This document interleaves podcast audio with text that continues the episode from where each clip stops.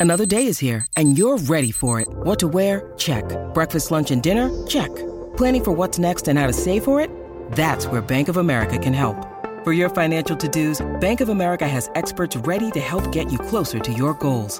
Get started at one of our local financial centers or 24-7 in our mobile banking app. Find a location near you at bankofamerica.com slash talk to us. What would you like the power to do? Mobile banking requires downloading the app and is only available for select devices. Message and data rates may apply. Bank of America and a member FDIC. When you need mealtime inspiration, it's worth shopping Kroger, where you'll find over 30,000 mouthwatering choices that excite your inner foodie. And no matter what tasty choice you make, you'll enjoy our everyday low prices, plus extra ways to save, like digital coupons worth over $600 each week. You can also save up to $1 off per gallon at the pump with fuel points. More savings and more inspiring flavors make shopping Kroger worth it every time. Kroger, fresh for everyone. Fuel restrictions apply. At Evernorth Health Services, we believe costs shouldn't get in the way of life changing care, and we're doing everything in our power to make it possible. Behavioral health solutions that also keep your projections at their best? It's possible. Pharmacy benefits that benefit your bottom line? It's possible. Complex specialty care that cares about your ROI? It's possible. Because we're already doing it. All while saving businesses billions. That's Wonder made possible. Learn more at evernorth.com/wonder. Welcome to the New Books Network.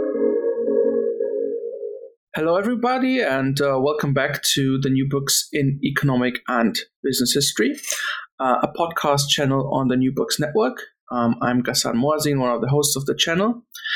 Um, today, we'll be talking uh, to Dr. Uh, Austin Dean, who is assistant professor at the University of Nevada, Las Vegas, and we will uh, talk to him uh, about his recent um, book, China and the End of Global Silver, 1873 to 1937, uh, which came out with Cornell University Press uh, in 2020, and is a wonderful study of Chinese monetary reform during the late 19th and first half of the 20th century that not only sheds new light on modern Chinese history, but also provides many new insights um, for uh, historians of global history and US history. Uh, so, Austin, uh, thanks so much for taking the time and welcome uh, to the New Books Network. Yeah, thank you so much for inviting me, and I'm really looking forward to the conversation. Um, so, Austin, as always, I thought um, before we really delve into the book, um, whether we could start um, by you just talking a bit about how you got into the uh, study of modern China and also into this particular uh, topic that you chose uh, to work on. Right. I think that's uh, a complicated question. I'll try to uh, be brief, and I think I don't have any particularly interesting origin story uh, as far as how I got in, interested in Chinese history. Just taking uh, a class when I was in college. I was a history major, uh, and I had been exposed to some Chinese history in high school through world history or those kind of big survey classes, but just got very, very interested in it. And where I went to college was a small school in Iowa uh, called Grinnell College. And when I was finishing up, uh, Grinnell, since the 1980s, had this exchange program uh, with Nanjing University uh, to kind of select two graduating students to go over to Nanjing. Um, and I was very fortunate to get one of those kind of postgraduate uh, scholarships and actually spent two years in Nanjing and just kind of thought, oh, I want to keep learning more about China. Uh, and I think that experience really solidified um, my kind of plans to go to graduate school. And then I think, as far as the topic, um, I think everyone has a circuitous path in one way or another, um, and something that gets kind of refined over time. Uh, but I think perhaps maybe the moment of inspiration was at one point I was kind of trying to figure out what I was going to do, and I was reading Frank H. H. King, not one of his books on uh, the HSBC banks, but the uh, uh, monetary history book that's uh, from like 1964, and there was one line about the United States making a silver coin to kind of use in the China market. it was kind of this one throwaway line, uh, that I thought, oh my gosh, that's so interesting. I want to learn more about that. And slowly over time, that kind of turned into um, the book after kind of uh, lots of you know changing of my mind and uh, frustrations and uh, back and forth. Uh, but I think yeah, that's uh, kind of the perhaps the simplest uh, and most direct kind of origin story for my own kind of interest in Chinese studies, which which just kind of started in college and then for the topic itself. Yeah, thanks. I mean that. Uh, yeah, it sounds interesting and certainly familiar. I think, um, yeah, it's really sometimes difficult to sort of pinpoint exactly or have this kind of straight line to the topic, but it can be rather, you know, random things that one reads. I can certainly, and then gets interested, I can certainly uh, say sort of similar things about myself. Um, so to turn to um, uh, the your your fascinating um, book now. Obviously it's all about silver, uh, sort of, uh, uh, and and the role that China sort of played in, in bringing uh, to an end uh, the the role of silver uh, as sort of an important currency in the world economy. Um, but as I think that many, I mean, I think historians of China um, are rather familiar with you know silver as a currency and its importance in the Chinese economy. But I think um, I think for everyone else. I wonder whether you could start a bit by discussing. I mean, your, your book sort of starts off in the 1870s, but just talking a bit about the role of silver uh, as a currency in the world economy, but also in the Chinese economy before the 1870s. Right, and I think this is a really important point to kind of start out with. That when we think of silver today, if we think about it at all, if you ever watch Bloomberg or CNBC late at night, they'll have like the rare silver coins, right, uh, that are trying to be sold to people um, or on the History Channel. And I think we only think of it as a curiosity. And I think a lot of what the book is trying to do is to recreate this kind of intellectual, material world where kind of silver and its role in the global economy is incredibly important.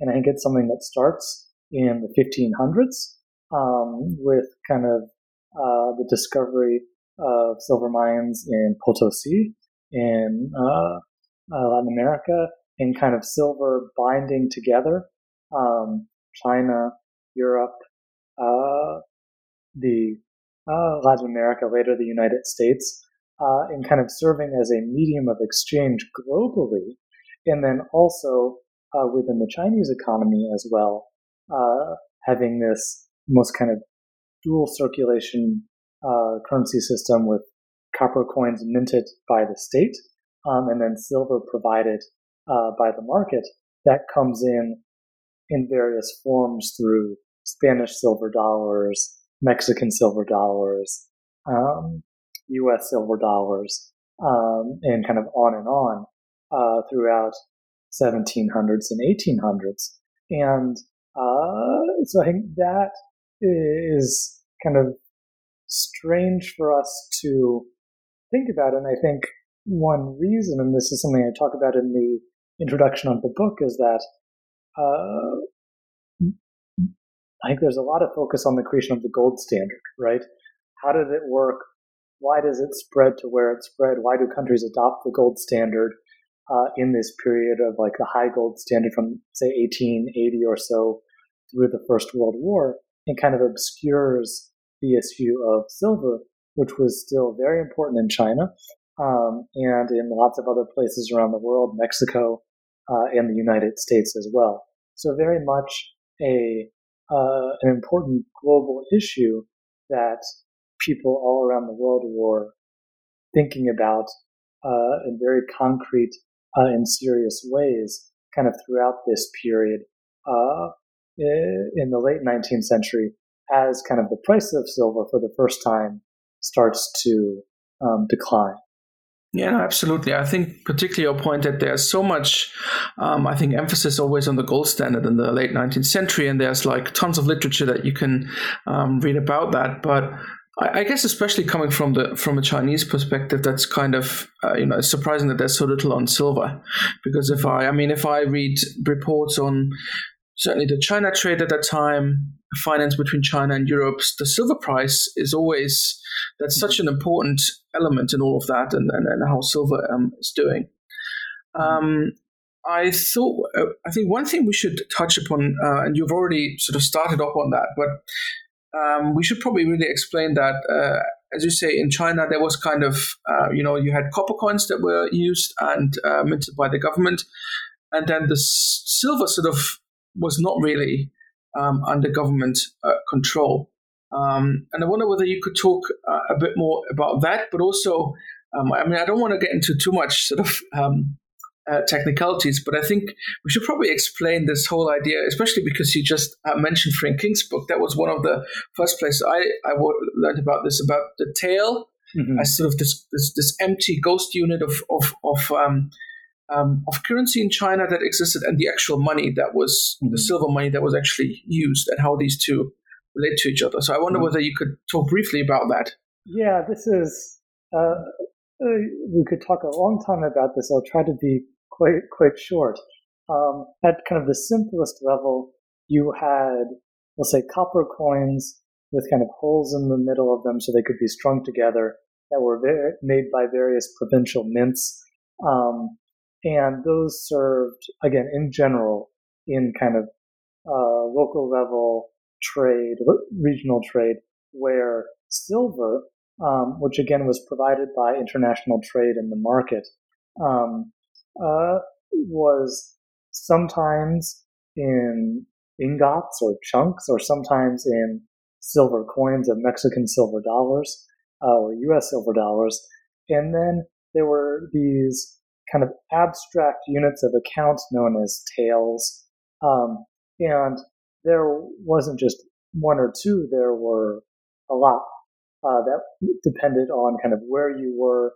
There was a Shanghai commercial tael in most kind of major trading ports uh, and market towns had kind of their own commercial unit of account, uh, which is kind of an abstraction, right? And then um, uh, the kind of the rule of thumb uh, was that a kind of a Mexican silver coin, uh, for example, could satisfy like 0.72 of a tael unit of account in Shanghai, but that could differ in uh, the time of the year, kind of the supply and demand of money. Uh, and then also the ratio between copper and silver coins could also change a lot uh, depending on uh, numerous factors uh, that can change over the course of the year and then also uh, many years as well. So I think uh, that's kind of one, I think, perhaps a barrier uh, to try to wrap your head around because it seems at, at the outset quite um, unfamiliar.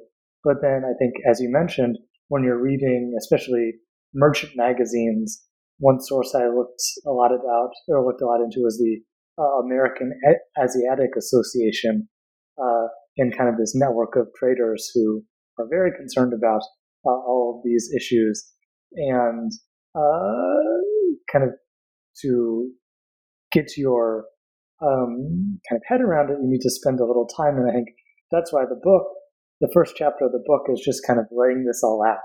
Right? It's quite short um, because in my mind, I wanted to appeal to people uh, beyond the field of modern Chinese history who probably don't know the ins and outs uh, of all of this. And just to kind of set the scene, nothing quite too long, uh, not too much detail, but just to try to get everyone on the same page um, before going forward.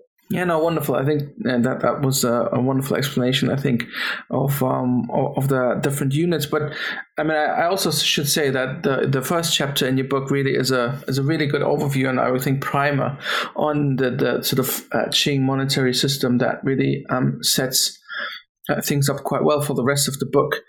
Um, I thought so. So to delve in then into um, I think into that first chapter. Uh, I think one point that um, I wonder whether you could talk a bit more about is that, of course, you give sort of an overview, um, but you also talk, start talking uh, already in chapter one a bit about um, certain Chinese officials, sort of from the mid um, 19th century, getting a bit concerned about the Chinese monetary system and thinking about um, possible ways of reforming it, that things should be changed. So I wonder whether you could talk a bit more about, you know, why, why did Chinese officials sort of, I mean, we have this monetary system that you so nicely um, described with copper and silver, but in the 19th century, why did some Chinese officials think that maybe there needed to be some kind of change? Mm. Yeah, and I think this is a really important background. And here, I would, if, if people listening to this haven't read the book China Upside Down uh, by Lin Man-houng, I really recommend um, that book, which is in some ways kind of a prequel uh, to my book, uh, looking at especially the um, kind of what we might call kind of the the currency crisis of the 1820s, 1830s, when kind of the silver and copper ratio uh, gets quite disjointed or moved very far away from the historical average. And there's lots of uh, people starting to think about the role of silver uh, in the Chinese economy, uh, whether it brings more harms than benefits, and then also thinking about how that should change, right? And uh, and I think that's another book that quite influenced my own thinking. And one goal for me uh, in writing my own book and thinking about uh, China Upside Down, which I enjoyed a lot and took a lot from, is that I wanted to bring more of the international angle into the center stage, um, uh, and ha- kind of have uh, people from Mexico, people from the United States as kind of more um, more characters in it. Um, so I think that's that's kind of this key event in the 1820s, 1830s, um, generally known as like the Daoguang Depression, uh, and kind of the uh, the kind of unprecedented uh, relationship between uh, copper coins and silver, um, and kind of that spurring an initial wave of thinking about you know how does and should the monetary system of China interact with the rest of the world. Yeah, absolutely. And I think, I, I don't know, I just, you know, I think we should highlight again what kind of a, I think from our perspective now, um, it's sort of really strange to think about, you know, having a country where silver is so important, but actually the state doesn't really have any control over it. It's sort of foreign currency flowing in. Um, and they, yeah, and, and, and I think, you know, they, the, the officials have to try, sort of as this this ratio between copper and silver gets out of whack, they sort of start thinking then, uh, you know, what what are we going to do about about this, and is it actually um, beneficial? But I really also take your point, and I think this is really one of the um, things I, I really admire and, and, and, like most about your book is that you really bring in this global international perspective. So it is not just a, a story um, about China from sort of this, you know, China centered, China focused perspective, but rather um, you really uh, bring in this the, the, global dimension to all of this. Um, and particularly the United States, of course, um, plays a role. And so, I, mean, I think in the book we can see that sort of in, in chapters two and chapter three, you sort of, I think you even say it like that, you, bring the two strands sort of, you set up sort of the two strands of your narrative. Uh, and chapter two first, uh, and chapter three looks at China, of course, but chapter two looks at the United um, States and tells this, I think, really uh, interesting uh, story about the, the, the, U.S. trade dollar. And I think that that was what you were sort of referring to in the in the Frank King book as well. Um, so I yeah, I wonder whether you could talk a bit more about you know the, the, global context that you bring in in chapter two, but in particular the story of the trade dollar because I think it's a it's a fascinating story that is really not known well enough by by people. Yeah, and I think uh, I'm glad that that because that story was kind of the impetus of the whole project, that it plays the role of kind of the the launching off chapter um, after the introduction.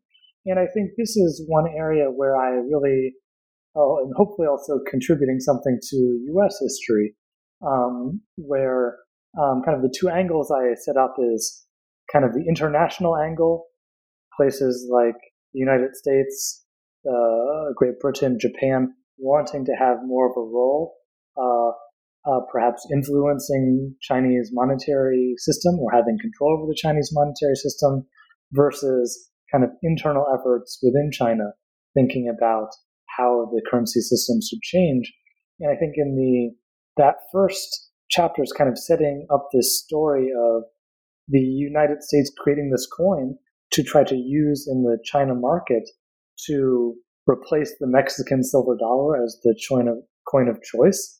And it's also kind of very much in the context of American political economy at the time, where the same kind of act, the Coinage Act of 1873, that creates the trade dollar, also, you know, several several years later, become known as the crime of 73 for kind of taking the U.S.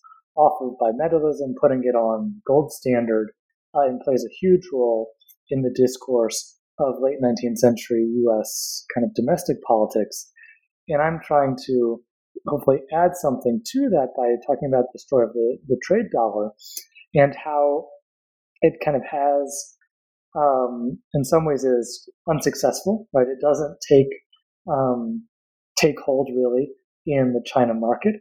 A lot of these coins um, are still circulating in the United States, um, which causes its own kind of set of problems.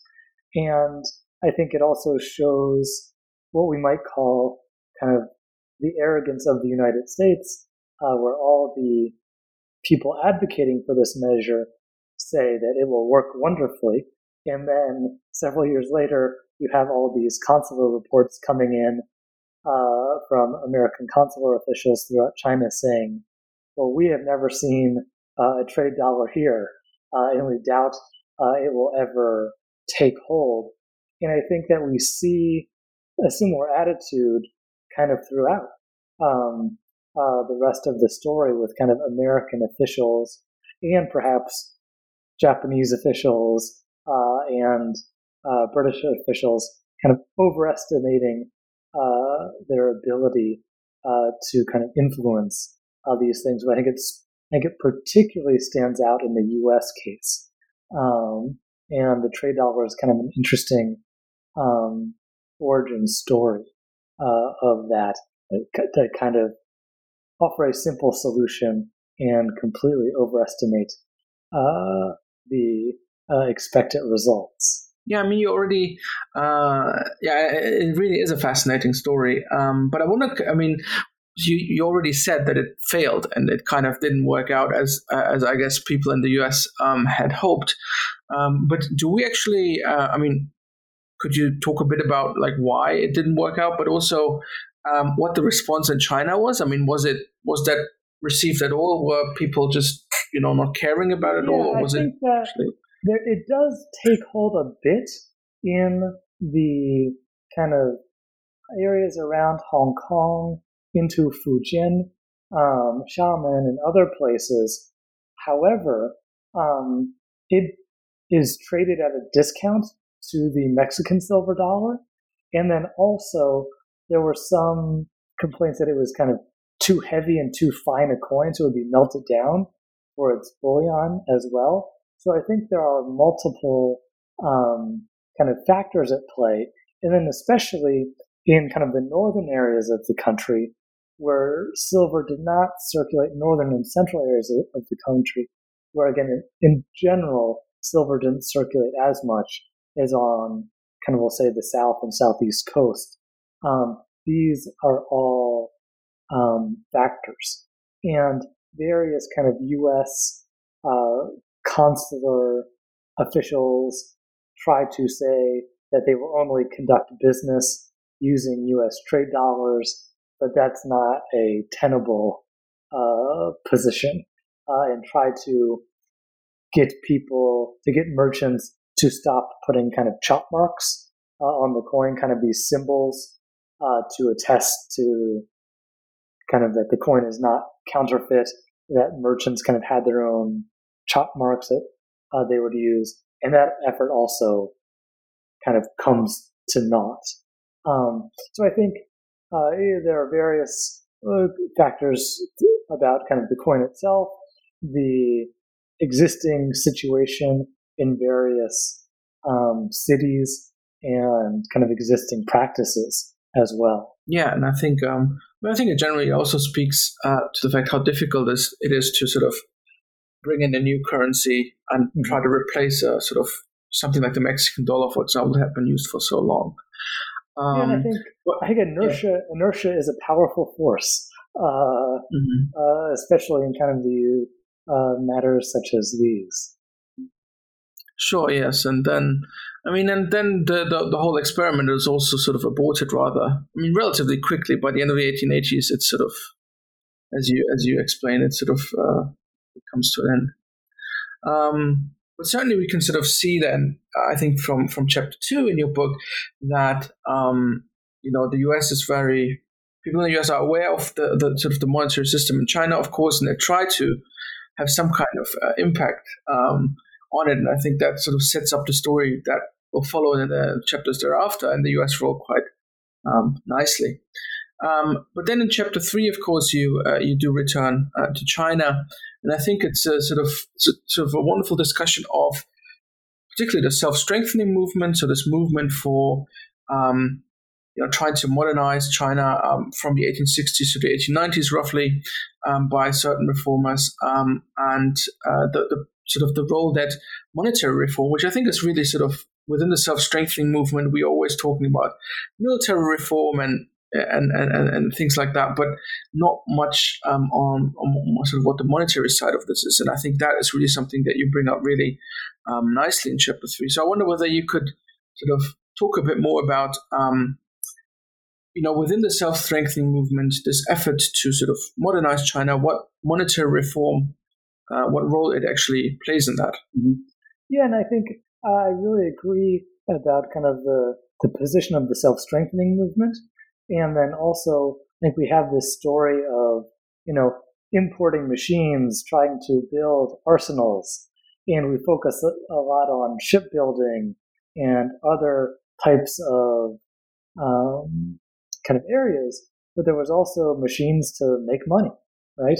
And um, so I think this that initial kind of story is looking at in my mind, kind of trying to reform or change the existing um, kind of monetary arrangements as is by the government essentially starting to mint its own silver coins, which it had not really done before, right?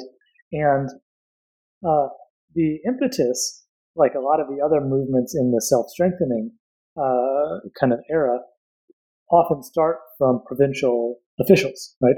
Li Hongzhang, Zhang Zhidong, and others. And they are kind of the, the lead forces who say that, you know, why are we using foreign money, right? Uh, this is a loss to us. Um, we should have, we should import this equipment, establish uh, kind of new mints to make silver, and have our own kind of coins, right? And in my mind, this is kind of a big change, right? Um, not as much uh, as some of the reform proposals as later, um, but still quite significant.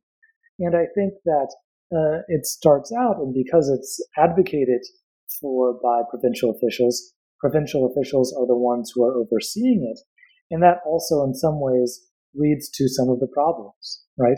Um, where the coins um, would have kind of the uh, on them themselves would have uh, kind of the province they were minted in, right? And there were lots of worries about uniformity, right, uh, among the different provinces. And you see quite interestingly that, you know, it, there would be a discount in exchange from a silver coin from Guangzhou or wherever it might be if it got to the Nanjing area, right, that would not be taken, uh, or there would be a discount, right? You would get a haircut uh, if you wanted to uh, change to copper or kind of do any other financial transactions, right? And so I think kind of the impetus of the uh, kind of this desire of provincial officials to mint money um, also uh, kind of foreshadows the problems and its eventual downfall. And we do see kind of a, a movement in the self, in kind of 1898, uh, the Hundred Days Reform period and the Guangxu Emperor to kind of centralize some of this, shut down several mints, right? But again, provincial officials are able to kind of lobby their case about well, why their mint should stay open, right?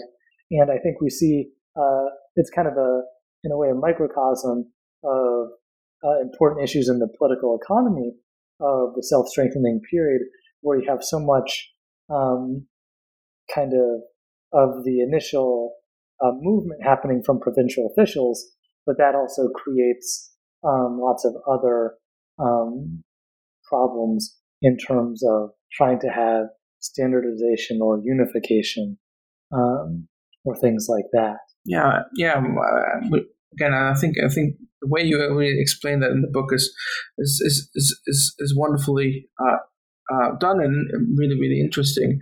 Um, I think it's also, I mean, just to sort of draw that out a bit more, um, this sort of dynamic that you talk about between provincial attempts to um, uh, uh, sort of bring about monetary reform and then the central uh, government, that is sort of obviously a dynamic, um, again, that we see often when, you know, we discuss the self-strengthening movement, but not really from uh, the monetary side. Um, what I also wonder whether, uh, as I found very interesting, is of course that this also has larger implications of sort of the relation between the Qing government and the economy.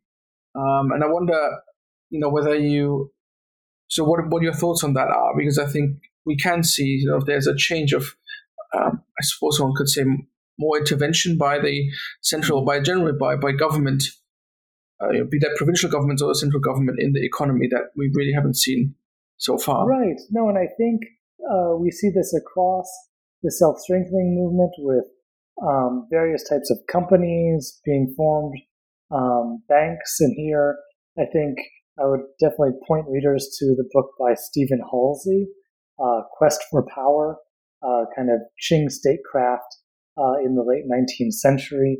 And I believe um, Taisu Zhang of Yale University is having a we'll have a new book out soon about kind of shifts in the Qing fiscal state, uh, kind of at this period of we might again depending on the word you want to choose, um, activism or intervention. Um, I think we see this in, in lots of areas um, with trying to win back tariff um, reform, uh, tariff autonomy, uh, as uh, Philip Thai has studied. So yeah, I think this is, uh, especially in the 1870s, 1880s going forward, we do see, I think, uh, important shifts in terms of, again, what we might call activism or intervention or state building or state capacity, depending on how you want, what definition and term you want to uh, to latch on to. Yeah, exactly. Um, and again, I think that is something that also comes out when you've kindly mentioned all these other works, but it really comes out of your book, uh, I think, very nicely uh, as well. Um, all right, and so so I think uh, you know in chapters two and three you sort of set the U.S. side of the story and the Chinese side of the story up really nicely, but they then sort of come together in, in, in chapter four, and I think that's um, a really fascinating read as well. Uh, and um, I mean, I think sort of the two aspects that I, I found probably most interesting in chapter four are first, of course, the Boxer indemnity, mm-hmm. which I think again is not primarily thought of in terms of currency reform, but it's actually, you know, there is sort of a very important seed that is put in there. Um, and I think the other side of the story is this this this American Commission Jeremiah Jenks and so mm-hmm. on. Mm-hmm. Um, but I think first we we can probably start off. Of course, you know there was sort of the Boxer Rebellion, 1899, 1900, uh, and then you have a foreign intervention, and then there's this big indemnity that China has to pay to these foreign powers. Um, but I wonder whether you could talk about a bit about you know what was the role of the Boxer indemnity in actually furthering currency reform and also foreign involvement in Chinese currency reform. Right. So I think yeah, this is really important where I think we, the Boxer Rebellion is obviously a huge topic in Chinese history, but I think the kind of initial aftermath of the first couple years after the Boxer Protocol is signed um, maybe doesn't get as much attention, particularly in terms of how the indemnity is going to be paid. And in is the indemnity denominated in gold or is it denominated in silver? And kind of controversies about that. And again, to kind of simplify, um, you know, there's this controversy that uh, evolves where some people within the Qing dynasty argue that the indemnity is not a debt in gold, it's a debt in silver, right? What happens over the first couple of years is that in order to procure the gold uh, on the international market that uh, the Qing needs to satisfy the indemnity, they have to sell a lot of silver um, on the market. And in especially 1901, 1902, we see a kind of further, pretty acute drop in uh, the price of silver in relation to gold. And if that continued, and if the Boxer indemnity uh, was a debt in gold, it would get harder and harder for the Qing to uh, pay off that debt as kind of the the ability of silver to procure gold uh, continued to plummet, right? So uh, within, um, again, provincial officials in the Qing at the time uh, start to argue that, well, if you really look at the actual Boxer Protocol, right, uh, and the list of uh, payments, it just listed in taels, right? So they argue that, oh, it's a debt in silver. The inspectorate of the Maritime Customs, Sir Robert Hart, who's very involved in all of these, basically says, no, you're wrong. Uh, and all of the other diplomats say, no, we don't agree. Uh, but eventually the Qing, again, more or less stop paying, right, uh, in gold. And this is in some ways the origin, one of the origins of this American Commission um, that is kind of a joint commission that initially Mexico, uh, under Porfirio Diaz, and the finance, finance minister in Mexico, Jose Limantour, kind of call jointly Mexico and the Qing uh, call on the United States to try to do something about the price of silver. And the U.S. is very involved in this because the U.S. is also a major producer of silver, um, mostly in Nevada, where I'm from. Uh, and uh, so I think that's kind of the U.S. connection.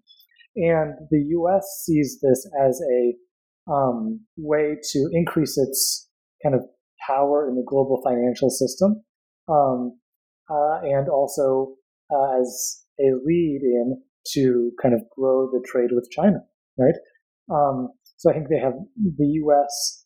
Um, has multiple uh, motivations uh, under the Secretary of State John Hay uh, at the time, and it's in a lot of ways a very strange story where you know this group of Americans first go to Mexico then they go to Europe, and then uh, because they don't have enough money, they only send one member of the commission uh, to China.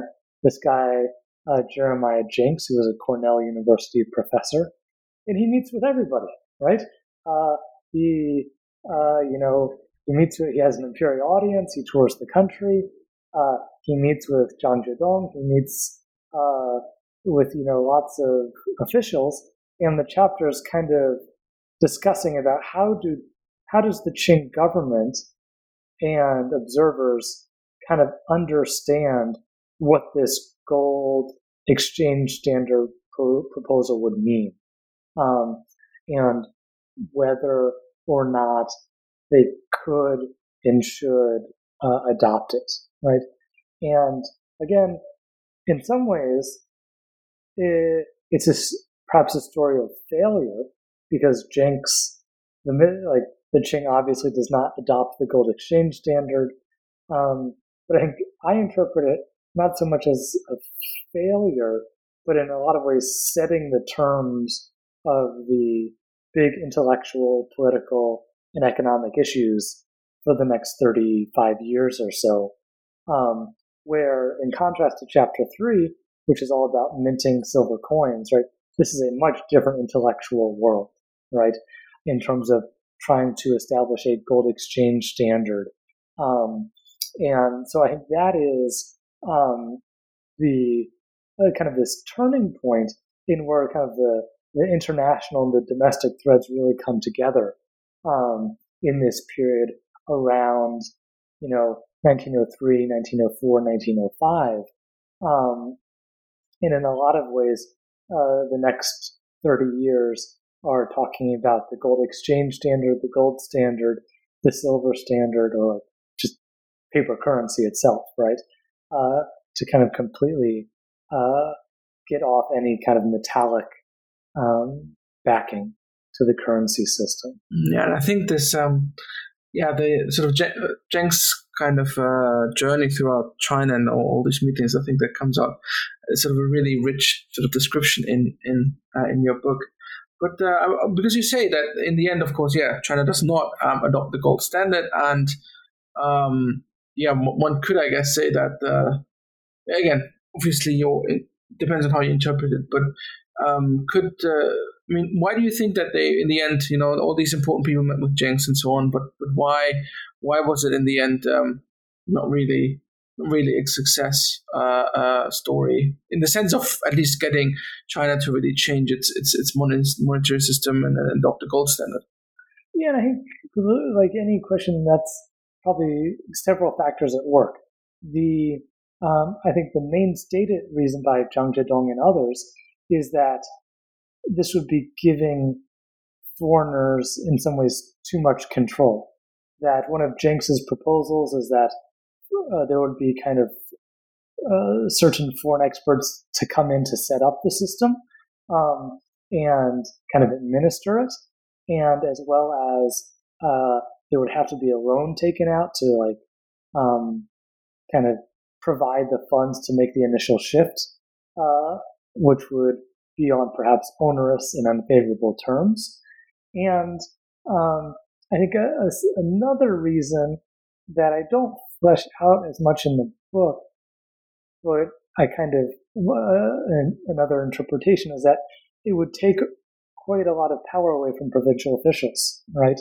Um, again, thinking about kind of the contours of the political economy in the 1890s, early 1900s, that mints were under the control of provincial officials, right? And well, in theory, you know, they have to report everything back um, to the Board of Revenue, later the Ministry of Finance. Uh, that you know, there was plenty of room for other um, uh, kind of action. So I think a truly standardized gold exchange standard would have really taken a lot of authority away from people like Zhang Zhidong, who in his memorials, he writes two memorials to the um, uh, to the central government about his meeting with Jenks.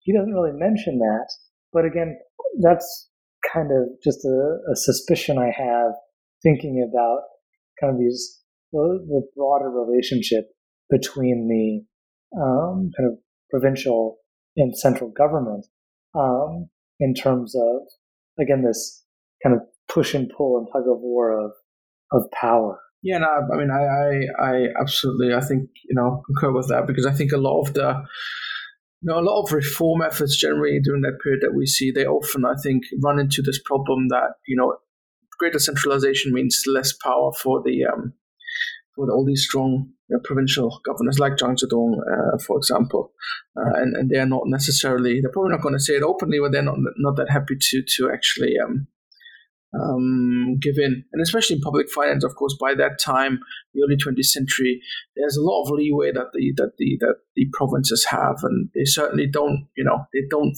report everything uh, to Beijing uh, quite quite clearly. Um, yeah, but uh, because you just mentioned, you know, the one of the problems with that uh, w- with the proposal was that um, uh, the Qing didn't want to take on a loan, a foreign loan for for this purpose. But uh, a few years later, then, as you sort of uh, to move to chapter five, you actually do uh, discuss a loan that is taken out, or well, almost, I guess, but at least it's, it's concluded. Um, the currency reform and development loan that is um, signed with a consortium of foreign banks that is supposed to actually help with uh, currency reform. But then, uh, you know, timing wise, it's probably the worst timing possible because, of course, in 1911, then um, the Qing falls and you have the 1911 revolution, and it never really um, gets anywhere. But uh, in terms of at least, you know, properly floating the loan and actually doing what was set out. But um, still, I think you know, out of what you describe in terms of the negotiations for the currency reform loan and and what was what it was supposed to do, um, it tells us a lot about foreign involvement again uh, in Chinese uh, currency reform. Uh, so I wonder whether you could talk a bit more, like what was this loan? Why was it um, actually um, signed, and, and and why did it not, you know, in the end come to fruition? Right. So yeah, I think I agree that this is a fascinating kind of area and gets very close to a lot of your own uh, research as well. Um, and I think for me to maybe zoom out a little bit, I think in this chapter and the next chapter, I spend a lot of time thinking about having some type of narrative vehicle um, to get through the chapters because it's covering the late Qing into the early Republic, right? There's lots of things going on. How can I provide continuity? And I thought, and I decided that the story of this loan does a good job because it takes you kind of from like 1909 or so through the early 1920s. Um, and to kind of, again, simplify it, um, uh, these banking consortiums uh, emerged in kind of this period, uh, groups of banks um, from different countries coming together uh, to loan money uh, to the Qing dynasty. And um, the Americans tried to kind of elbow, the, elbow their way in. Uh, uh, and uh, there's this a number of loans that are talked about. kind of the other very famous one that's signed with it at the same time as the loan of this book that I study in the book is the Huguang uh, Railway Loan, which a lot of people point to as a factor leading to perhaps, you know, uh, the kind of quick downfall of the Qing. Um, and the currency reform and development loan is this loan that's originally agreed to provide funds to unify the uh, currency st- system on the silver standard, right? And it signed um, and agreed to. And the question, though, is it goes back to this authority, right? How much, how much role do these foreign bankers have on signing off on the Qing currency proposals, right? Um, they during the negotiations, there's you know saying, oh well, the foreign bankers want nine months to review it, and the Qing say, well, we've had these regulations out for a year. Why haven't you looked at them already? Um, so there's all this kind of delay and back and forth in the in kind of positioning for leverage, and right when the bankers like approve the loan in um, a month later uh, approved to say that they're going to float the loan within six months times.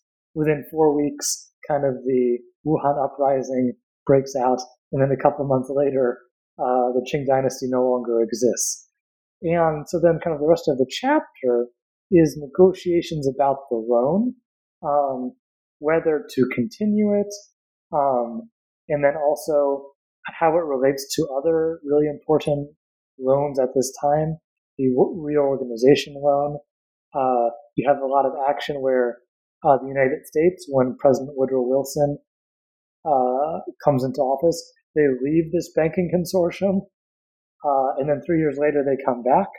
Uh, and then at the same time, uh, Japan is trying to kind of take advantage of the situation uh, through kind of the this figure uh, Nishihara, who is also trying to um, kind of get uh, Chinese currency reform to happen under the guidance or control of Japan, uh, and it becomes this kind of even though the loan never gets made, it becomes every seemingly six months or so. There's this kind of crisis in all these capitals around the world. What are we going to do?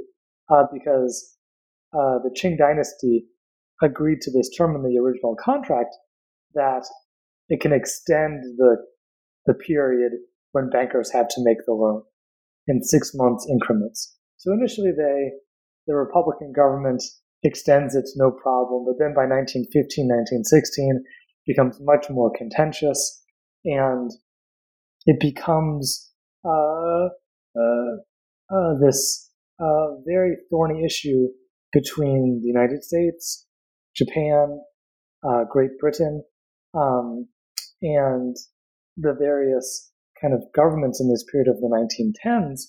And it's quite interesting that, you know, even at the Versailles Peace Conference, right, there are uh, discussions about this consortium.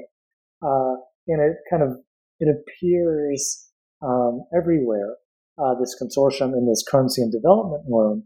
And uh, I think it speaks to what I call the intensification of this issue, right?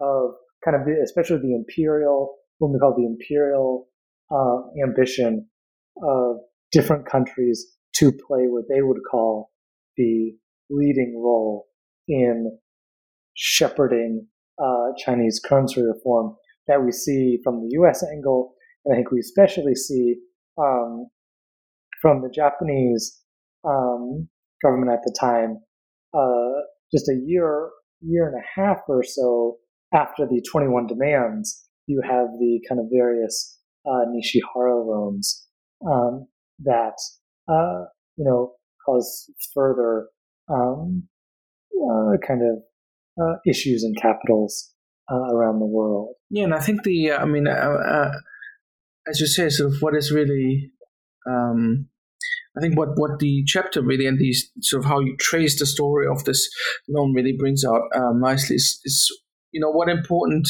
that that, that, that people in sort of in, in you know Western foreign high politics really were very concerned with this whole Chinese currency question. And you know as you say who gets to gets to play a leading role in in all of this what foreign power um, all of that is really, uh, you know, plays an important part again, which I don't think you know many people know about or um, pay attention to uh, uh, when you read sort of accounts, for example, of you know, as you say, the Versailles uh, Peace Conference, for example, that's not something uh, you know, Chinese currency is probably not something that we immediately think about, but um, it really is quite quite a significant um, topic. Um, and I think, yeah, again, this, this the chapter really uh, brings that out uh, nicely. Um, and I think then, nevertheless, sort of when when we move to to chapter six, I think um, we then sort of come more to a sort of bring this more to the on the ground level. There's this wonderful case, you know, of the of the new mint that is set up uh, in Shanghai, the Shanghai Mint, uh, and you sort of look at um, the role that the mint plays, uh, sort of in the 1920s and 1930s, and trying to again do currency reform in China, um, but this time, of course, as we said, there was sort of all there was not really a silver standard in China. It was sort of all kinds of different units of currency. And um, in, in chapter six, we look at you know how the Shanghai Mint is used uh, to try and bring about a um, unitary uh, silver standard. Um, and I think it's really nice that you know use this particular case and and really show the sort of technicalities of all of this and and and, and the role. Uh, and sort of the in order to show sort of the larger efforts of bringing about um, a unitary silver standard. Um, so I wonder whether you can talk a bit more about you know what was the idea behind this mint uh, and what was the role in bringing about a silver standard and also why were people you know interested in actually having one unitary silver standard? Yeah so i think this is again i kind of in my mind the, the mint was kind of the narrative vehicle to wrap a lot of changes around because this is the period when we see the nationalist government consolidate power um, in 27 28 um, we see kind of the initial stages of the Great Depression, right? We see um, a further drop in kind of the price of silver uh, on the world market, and kind of using the mint uh, as a lens to kind of tie all these things together um, was my in my mind how I wanted to kind of structure the chapter. And I think that the idea of the people at the time who were kind of the force behind the mint in the early 1920s and especially later in the, the latter period of 1920s when it actually becomes known as the central mint is that like because the Shanghai tael was so important, right? That um, if you can have a standard unit of currency or coin in Shanghai, because Shanghai has so much what we might call market power or market influence, that will impact other places, right? And kind of uh, help standardize and kind of uh, further um, kind of make tael units of account unnecessary. And so that's kind of the initial impetus of that in the early 1920s. And then as in 1923, 24, 25, the kind of Chinese politics gets very um, uh, not sure what adjective to use to complicate it. You see ministers of finance coming to go, coming and going quite quickly. Like all the the mint, like they build a floor of it, right? And they don't really get up and running. They run out of money, um, and there's no more money. Uh, but then when the nationalists come into power, they kind of um, revamp the mint. They finish building it. You can actually still go there in Shanghai. Uh, the mint is still there. Um, and they bring back kind of the foreign technical expert, um, an American guy uh, named Clifford Hewitt, uh, who had been uh, running the, the mint in the Philippines. And then uh, at the same time, when the mint gets going in kind of 27, 28, there's again um, this big discussion about, well, what kind of currency system do we want? Like, should we try to go on the gold exchange standard? Should we stick to silver? Right? Um, and we have this kind of similar debate again, um, but it plays out now in the context of the initial period of the Great Depression, right? Um, uh, where there is another kind of U.S. mission by a Princeton professor, Edwin Kemmerer, um, who goes and uh, tries to give the nationalist government financial advice on a whole host of issues, uh, currency being one of them. And he recommends the gold exchange standard. And uh, this is an interesting quirk that all the machinery uh, that was on uh, in the mint in 1929, 1930 was all for minting kind of old style silver dollars, right? So if they did that, if they wanted to, if the government wanted to on the gold exchange standard, they would need new dies and things like that. Dies are kind of the, the thing that makes the imprint um, uh, on the coin. So it's a very um, kind of fraught process.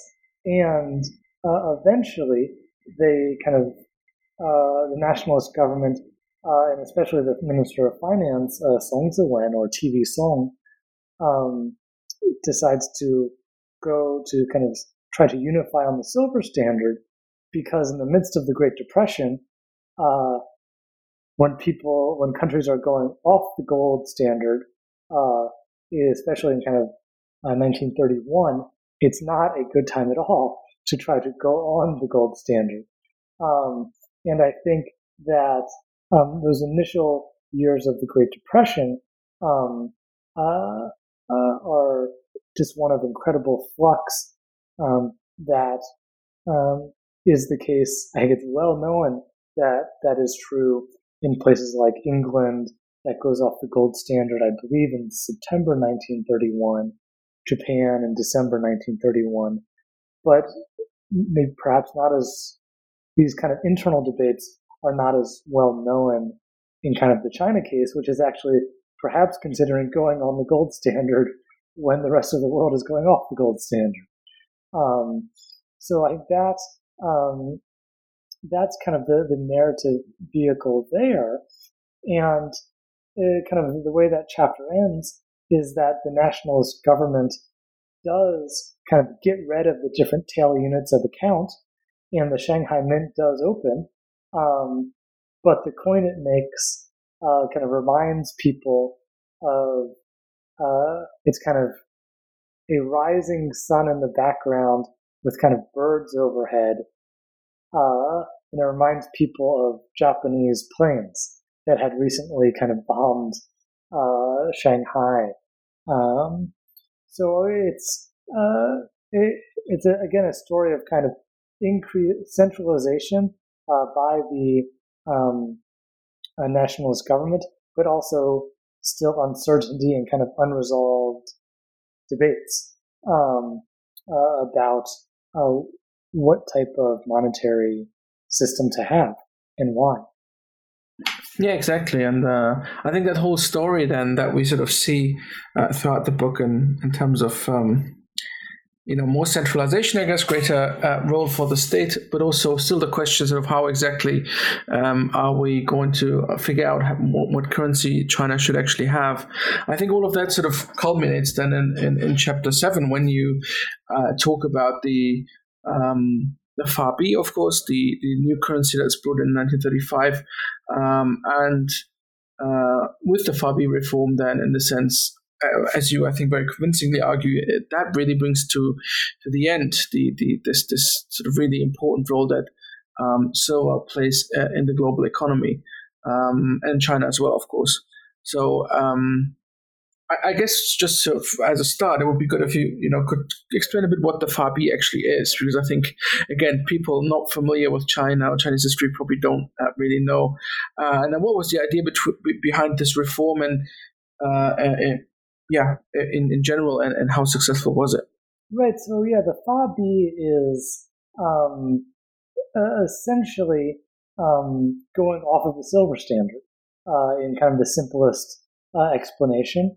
And uh, the, in November of 1935, the nationalist government starts to kind of promise to buy and sell dollars and pounds at uh, kind of stated rates of exchange. Um, and that's kind of the mechanism uh, that is, in a sense, backing the new currency.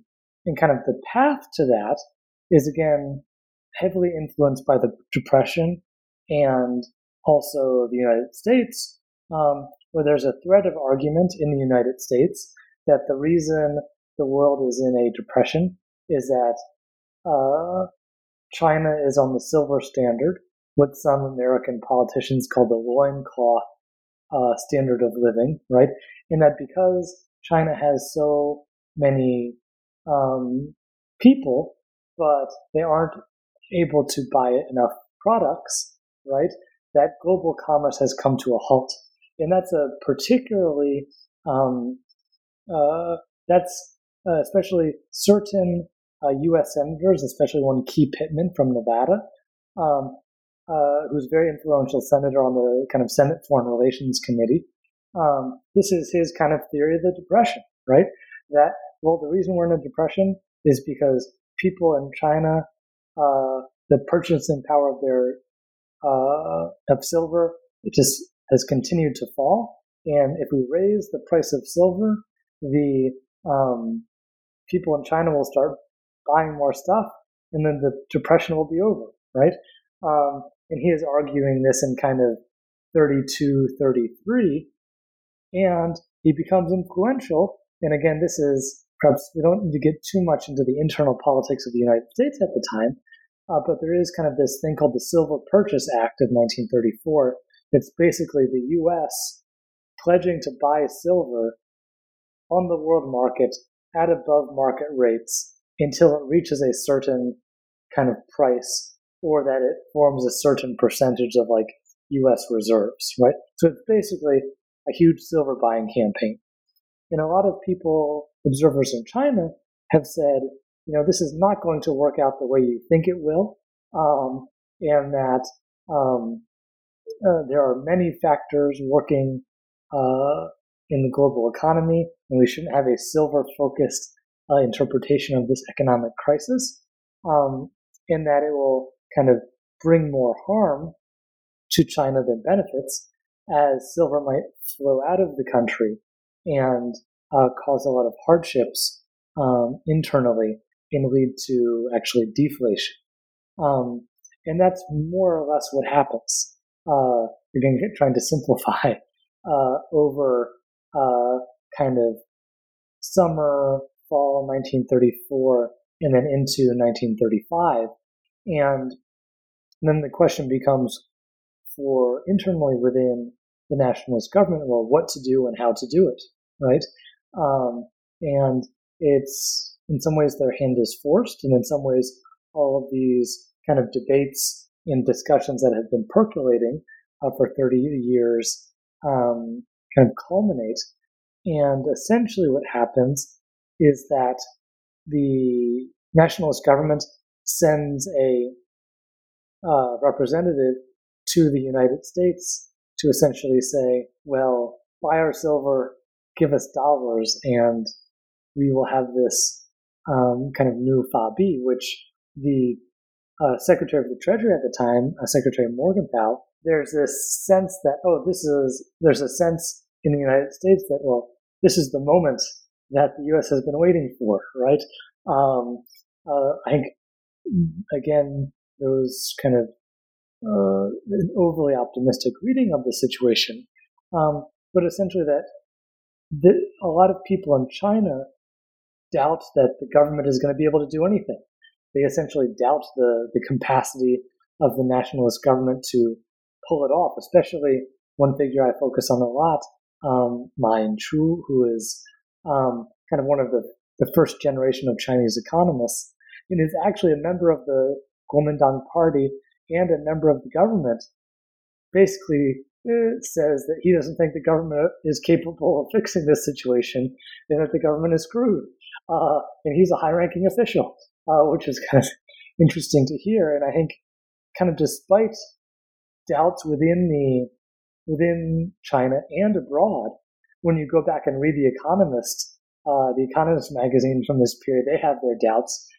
Kind of the, the, the government pulls it off, and the FABI is you know quite successful um, in kind of 35, 36 in terms of bringing price stability and um, also holding exchange value from say November 35, really even through the initial period of World War II into kind of say spring 1938 or so, um, when uh, Japan will kind of uh, establish like a, the Federated Bank of Northern China in kind of the the kind of currency war aspect of World War II kind of really reaches its acute uh, acute phase. Yeah, no, absolutely. I mean, that's it's sort of always interesting to, to speculate what would have happened. Of course, if you know 1937, you don't have the, the start of World War II in, in, in Asia, and how the FABI could have um, uh, could have developed. Because yeah, of course, once the yeah uh, you know after the initial phase of the war, of course, it becomes very difficult for the nationalists to sort of maintain the currency. But uh, as you say, I mean, uh, even though people like mine who are skeptical, it, it actually, um, as you sort of explained very nicely in the book, uh, it actually works out. Um, in the, at the beginning, at least before the outbreak of war, um, the FABI is actually quite uh, successful.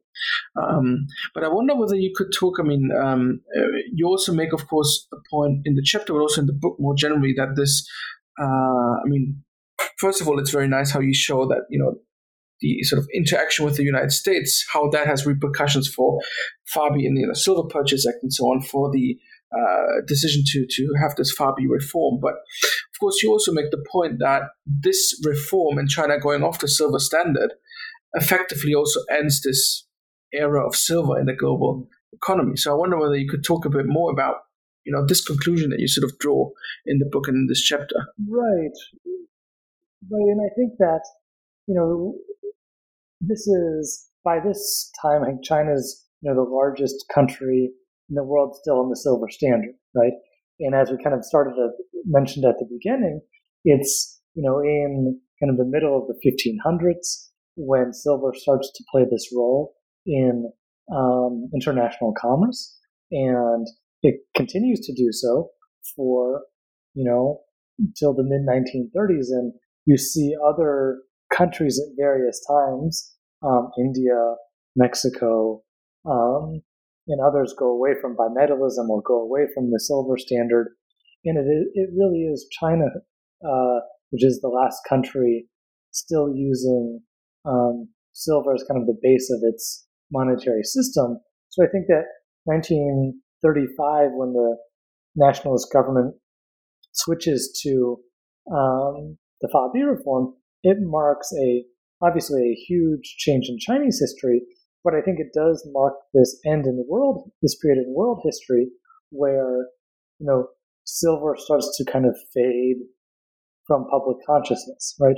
I think throughout the story I tell, and even, uh, you know, in previous times, right, silver was a incredibly important uh, topic of discussion for bankers, policymakers, merchants, right, all around the world.